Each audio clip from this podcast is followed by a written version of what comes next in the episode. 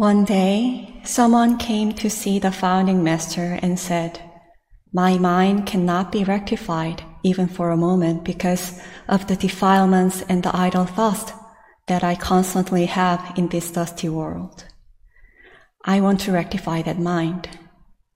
The founding master replied, The method for rectifying the mind is first to awaken to the original foundation of the mind, and then to be impartial when using the mind. If you wish to understand why this is so, you must try to study this question. Then the master wrote for him, The myriad dharmas return to one. To what does the one return? Why do you think the Master gave him this question What does the myriad dharmas returning to one have to do with the method for rectifying the mind that has constant defilements and idle thoughts? In that question, the myriad dharmas mean the myriad phenomena, all things in the universe. The defilements and the idle thoughts are a part of the myriad dharmas.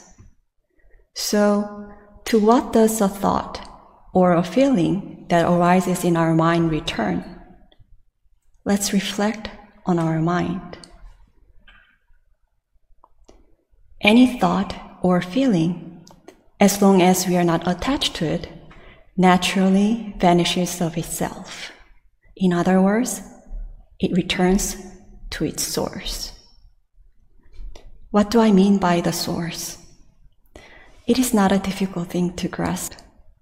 In each and every one of us, there is this thing, and because we have this thing, emotions and thoughts can arise from it. If we don't have this thing, if there is completely nothing, this body would be nothing but matter, and then emotions and thoughts couldn't arise. However, when we ask ourselves, what is this thing? We cannot really find an answer that hits the mark. It cannot be described in its entirety. It's not a fixed substance. But is it non being, non existence then? If it's non being, how would I be able to speak right now? So it's not non being either. That's why we say it transcends being and non being. All kinds of minds arise from it.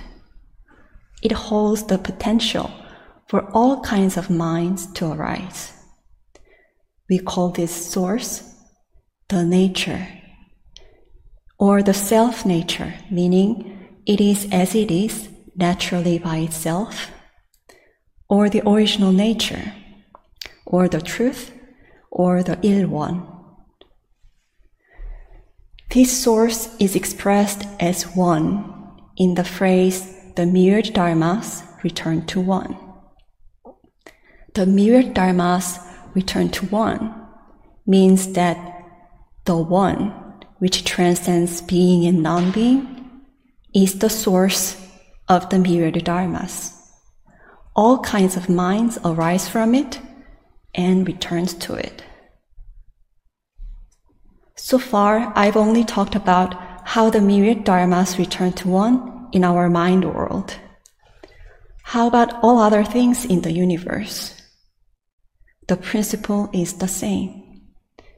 In the same way as what arises in our mind returns to the source, all things in the universe return to the source as well. What is the source of all things in the universe? One day I was having this delicious seaweed salad. But then there was this one moment when the thought came to mind.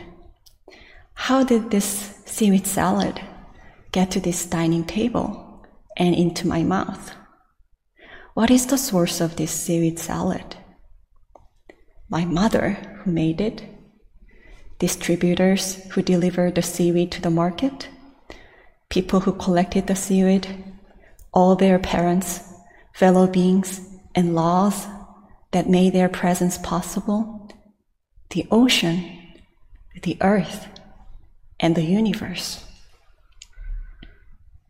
So, the source of all things in the universe is, to put it into four categories, the fourfold grace, or to put them together, all things in the universe as a whole, the nature. The seaweed salad came from the source and returns to the source. We call the source the truth or the Il-Won. However, the source of all things in the universe, again, is not a fixed substance. It's non being, but it's not non being either. The source of all things in the universe, the source of all kinds of minds, is the truth, which transcends being and non being. The truth is void and calm, luminous awareness. The truth is void, yet has luminous awareness. It is by the functioning of the void and calm luminous awareness that all things in the universe and all kinds of minds come into being. That's what the myriad dharmas return to one means. The source of the myriad dharmas is the one, the truth. All things arise from it and return to it. Then let's think about the second part of the question. To what does the one return? To what does the void and calm, luminous awareness return? What is its source? But when you think about it, you'll see that it is not something that arises or ceases. It is eternal. It doesn't have a source. It is the source itself.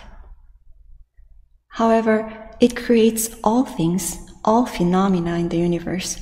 So we could say it returns to the myriad dharmas. The myriad dharmas return to one, and the one returns to the myriad dharmas. But why did the founding master give this question to the person asking for the method for rectifying the mind from constant defilements and idle thoughts? The defilements and idle thoughts that the person mentioned are like waves. As long as we are not attached to them, they naturally vanish of themselves. When we think, I wish I don't have those thoughts, we, act, we are actually grasping them. When we think, I have so many defilements and idle thoughts, we are creating a conception, a somewhat fixed idea that we do have so many defilements and idle thoughts. And we are being attached to that conception that's not all. At the same time, we are creating a conception about an ideal state of mind that is completely void of those thoughts. We are discriminating having those thoughts a lot as bad and the ideal mind state devoid of those thoughts as good. That's a partial point of view, discriminating and favoring only one side. This happens all the time in our daily lives. I feel depressed. I don't want to feel that way. I feel tired. I don't want to feel tired. I'm anxious, but I wish I don't have anxiety. I'm always like this way. I wish I'm not. All these are conceptions created by our minds. These are what cause us deeper suffering and we constantly discriminate one as bad and the other state as good. As long as we have these fixed conceptions, these conceptions become like a prison that we cannot get out of. it becomes even harder for us to become free from these feelings and thoughts. Knowing the principle of the nature, if we are not attached to the conception about these minds that arose and discriminate, they vanish themselves. And the void and calm, luminous awareness, which is originally free from discrimination and attachment, emerges in the way that the sun comes out behind a cloud that covered it. One day, after an unpleasant meeting at work, I felt stunned. I just couldn't work anymore.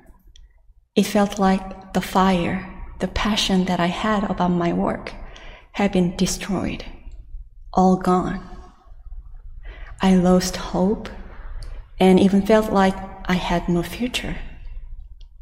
I thought I probably have to quit. I just wanted to lock myself in my room and didn't want to meet anyone. I thought this may be the onset of depression. But at that moment, still feeling not certain about whether I could finish it, without thinking that I was feeling depressed or wanting not to feel that way, I started working on the task again, just little by little. The thought I couldn't do it came back a few times, but I continued. Less than a few minutes later, I realized that the feeling of depression had already disappeared.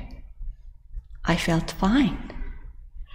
I was so surprised and amazed by how our mind works and what it can do. So, how was this possible? As I didn't cling to the depressed feeling, which felt quite intense at the time, it naturally disappeared. And the void and calm luminous awareness emerged and simply did what it had to do. If I had clung to the conception that I was falling into depression, then I would have actually quit, locked myself in my room, and an even worse situation might have developed. I think this is why the founding master said the method for rectifying the mind is first to awaken to the original foundation of the mind and then to be impartial when using the mind and gave that question to the person. So far, I tried explaining it using reasoning. You've been listening to me and thinking about what I said. However, the realm this question is leading us to is not something that we can understand with logic or reasoning. We should awaken to this realm through contemplation. We should see the nature ourselves.